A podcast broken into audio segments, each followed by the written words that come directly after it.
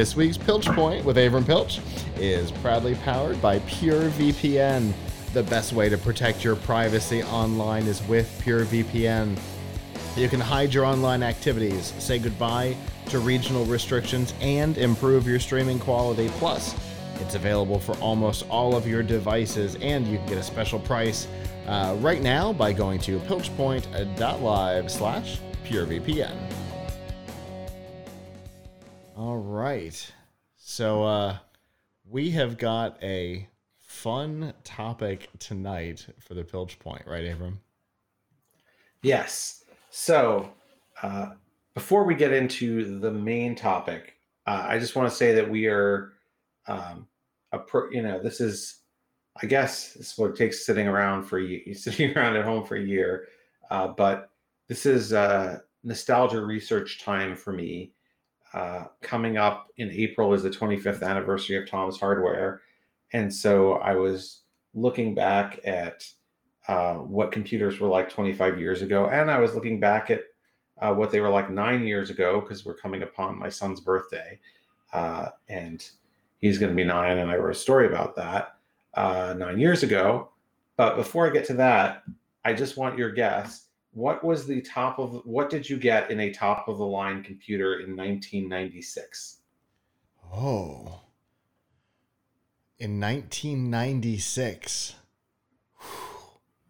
uh we must have been 96 i don't know. What had had we hit pentium yet or were we still in the yes. Okay. Yes, yes. okay so Let's. What was the fastest Pentium you could get in um, March 1996? Let's let's say 125 megahertz. So apparently, the 200 megahertz had just come out. Most that was the high highest of the high was 200 megahertz. There was a to do this research. I looked at archives of PC Mag from 1996 and they didn't necessarily have articles about it. I looked at the ads, like what what was Gateway. Gateway 2000 advertising as their top of the line PC. So their top of the line PC cost eight thousand dollars. It had a 200 megahertz Pentium. Most things had 150 or 125. It had 64 megabytes of RAM, and it had a 1.6 gigabyte hard drive that was your that's thousand dollar computer. That's more hard drive than I was expecting, to be perfectly honest. That's top of the line, mind you. You know, top, top, top of the line. So, um, anyway, uh, going back, going back a lesser amount of time to 2012. Um, my son was born in April, and it made me think about like, well, you know, how can I predict what technology he's going to use and not going to use in his uh, his lifetime? And I thought, well, I'm going to write an article about 15 things that we use we used today, today being 2012, that he will never use because by the time he gets to using them, uh, they'll be they'll be gone. Uh, well, a couple. Let's well, I got a lot of things wrong, uh, but I did get a couple things right. Uh, the number one thing, though, that I learned from this this exercise is that children start using technology a lot sooner than I thought before I became a parent. Like I thought, oh yeah, he's not going to be like using computers to like 10 years old or 12 years old or something. Now that kid has been, you know, been using computers since he was like three. So um, and tablets since he was one. So uh, here are the things, but I think it's also instructive that sometimes you think things are going to change in technology more quickly than they do. So one thing I said he would never use uh, is wired home internet. I thought everything would be wireless, uh, wireless by the time he's using it. To be fair, he we we don't have a lot of Ethernet in our house because not a lot of things are located near the router. Uh, so we're using Wi Fi, but uh, certainly he could be using Ethernet because uh, a lot of people are still using it. It is definitely still a thing, and it is definitely still a lot faster. Um, still a ton faster than than Wi-Fi and game, you know, gaming PCs. People still using Ethernet. If if I had the routing, if I could route the wires through my wall, I absolutely would be using Ethernet in this in this room here. Uh, the next thing I had on my list that he would not use, and this is pretty fair because this is kind of dead right now, uh, is dedic is a dedicated camera. Uh, that's not part of your phone. Now, it's not fair to say However, in the world, people are using DSLRs and other high quality cameras, and it looks like that will continue into the foreseeable future. So I don't think that one is really over yet, and he may end up using, you know, using a DSLR at some some point and, or and you know it something. It depends on who you are, right? Yeah. Um, the yeah. the the standard consumer it is pretty well done with it. I mean, my mother, interestingly, had the purple camera that is in your original article.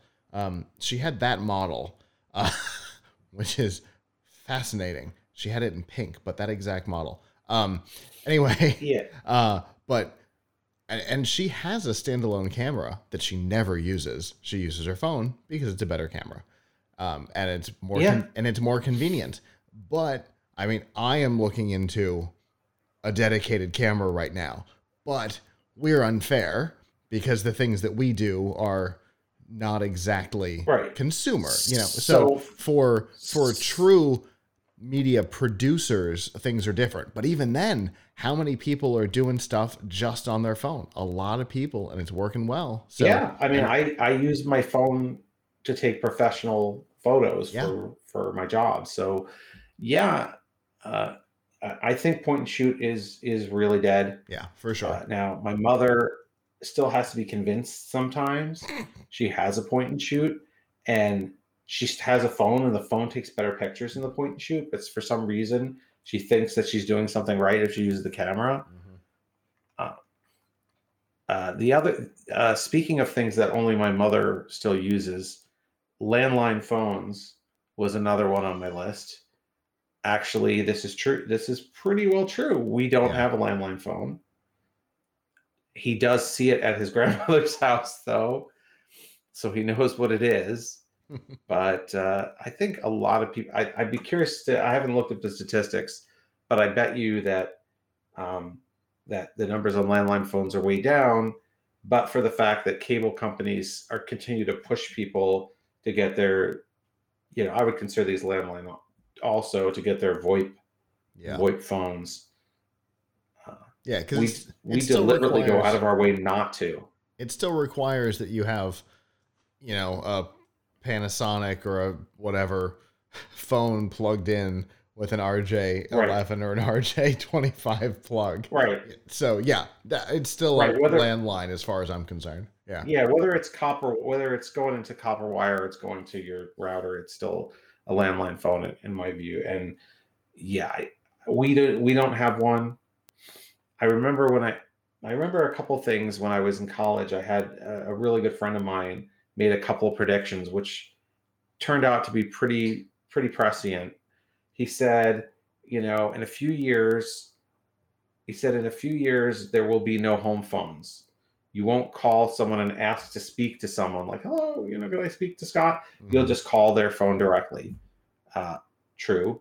And he also said that uh, everything would be open 24 hours. He said all the stores would be open 24 hours, everything would be 24 hours. Well, if you count the internet, that's sort of true. Yeah. You you can't roll into GameStop for as long as it still exists at three in the morning. But um, but there are a lot of 24 hour stores, and you absolutely and the internet is a 24 hour store. Yeah. Um, other things that I predicted my son would not see in his lifetime: uh, slow booting computers. Wow. Oh no, he's seen some slow booting computers. I predicted he computers he would also every computer he saw would boot in one or two, one to two seconds. while boot times are much faster uh, than than they were, he absolutely has to watch things boot up, including phones and tablets. Mm-hmm. Another area where I really had it wrong, and I'm glad I had it wrong too, because I, I like windowed operating systems. Yeah. But at the at the time with Windows 8, there seemed to be a trend of, yeah, we're going to try and get rid of window, Windows and just have people using touch screens. And so I thought, okay, windowed operating systems, you just are going to go away and you're going to have everything's going to be kind of a touchscreen experience without actual windows. Not not true at all. We, people still continue to use windowed operating systems a lot, and uh, I'm glad because I like them a lot better. Uh, another thing I said he would not use, and this is on the border because he probably ha- pretty much hasn't used them, are physical, are are mechanical hard drives. Yeah. Uh, his computer doesn't have it. My computer doesn't have it. Uh, but he did at one time have an Xbox and a PlayStation that had physical hard drives sure. in them. So if you want to, if you want to count that, but, uh, but uh, he does not use he does not use it. Another item on my list, which was not keeping track, uh, not thinking about a pandemic happening, was, was mo- movie theaters if if we were if we were doing this exact segment 13 months ago we'd be laughing about the about the idea of of movie theaters being gone. And here we are sitting here yeah. today going wow a movie theater. AMC's on the brink of brink of bankruptcy.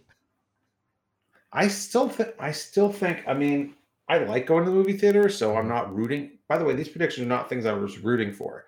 The mm.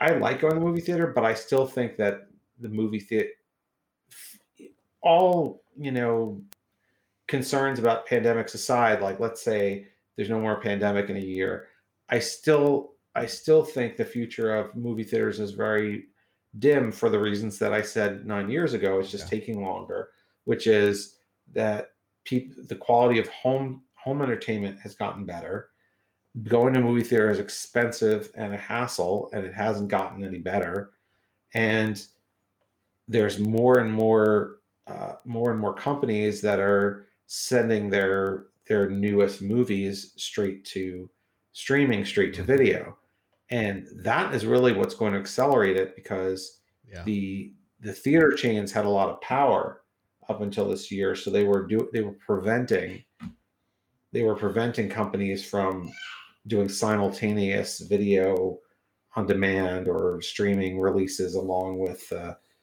theater release. But now they can't do that. So the question is interesting like, what's going to happen? What's going to happen when there's no longer, hopefully, there's no longer a pandemic? Are we going to go back to theater exclusivity windows that we put down? I don't know. I still now, on the other hand, without what I think we've also learned over the last year is without theater, without theaters to prop them up, these movies don't make a lot of money. Mm-hmm. So, so we got to kind of root for the movie theater if we want people to keep making three hundred million dollar movies. Yeah, and I because they might not find it profitable. And I think the you know the conversation that we had uh, a while back uh, when AMC first announced that they may not make it through the end of the quarter. Um, Which, by the way, them taking advantage of the whole GameStop uh, uh, Wall Street bets thing to uh, to turn put their own stock back on the market to avoid bankruptcy was brilliant. But they should sell an NFT. yeah, for their logo maybe. Um, but I I think what we said then, you know, that the megaplex may shrink back down to a more an art house style uh, or a or a, a movie palace type environment. But yeah, I, I think I think what we've known as the movie theater uh, is going to change significantly, if not be uh, eradicated. Yep, uh, that's the truth. So I have a lot of items on this list, and I do plan to do an actual story soon on uh, closer to the anniversary of it, which would be April 11th. Uh, but uh, one more one more thing I will say is I will talk about is phone numbers. Will he ever dial a phone number? Probably not. Will phone numbers as a medium continue to exist? I guess they haven't gone away, but nobody nobody memorizes them, and yeah, people are using other forms of communication that accomplish the same thing as phone dialing. Uh, so the, I do still question the future of phone numbers if you in the age of of the internet and video calls and things like that I mean, he he talks to people all the time, but he will call them on on Messenger. So, know, I don't know. Our phone numbers. Do people even need phone numbers anymore? Yeah. And for a lot of things, you you still are asked for one, and they are kind of definitive and universal. Whereas other everything else you use is tied to some provider like Facebook or mm-hmm. or Microsoft or something. But um, the I think I, I think the future for phone numbers is not is not good. Yeah, a- agreed. Um, well, I've got to say the the, uh, the the look back at that article was a tremendous amount of fun. Uh, it's one of my favorite things that you ever put together, partially because uh, you set out nearly immediately to undermine yourself by handing him handing yeah, him we things. didn't even get into that. We didn't e- we didn't even get into the fact that I that like when he was a newborn, people brought these some of these things to the hospital and we took pictures of him like as a newborn like holding a hard drive and a blackberry and things like that it was so, so much fun i i yeah. so enjoyed watching you and your friends nearly immediately undermine your own premise by handing him the things in the article. Yeah.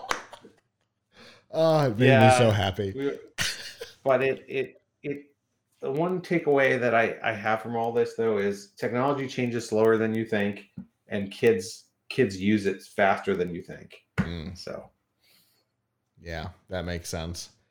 Um I, again, uh, a lot of fun, and obviously the the article is not up as of airing. Yeah, we will, but we you will, will be doing it soon, right? We'll, we'll, be, we'll be doing it soon. Plus, we will also be doing our 25 year uh, anniversary of Tom's Hardware, where we will compare what a computer was like 25 years ago to today.